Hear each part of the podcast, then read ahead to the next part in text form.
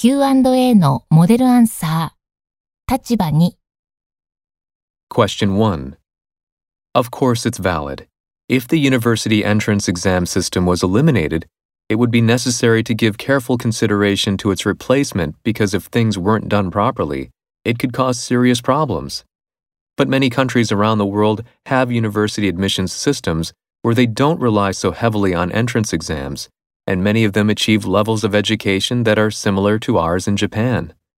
I think that the Education Ministry would have to give serious consideration to creating a system that is fair to students, is acceptable to the universities, and which ensures that students will continue to study hard to prepare themselves for the future.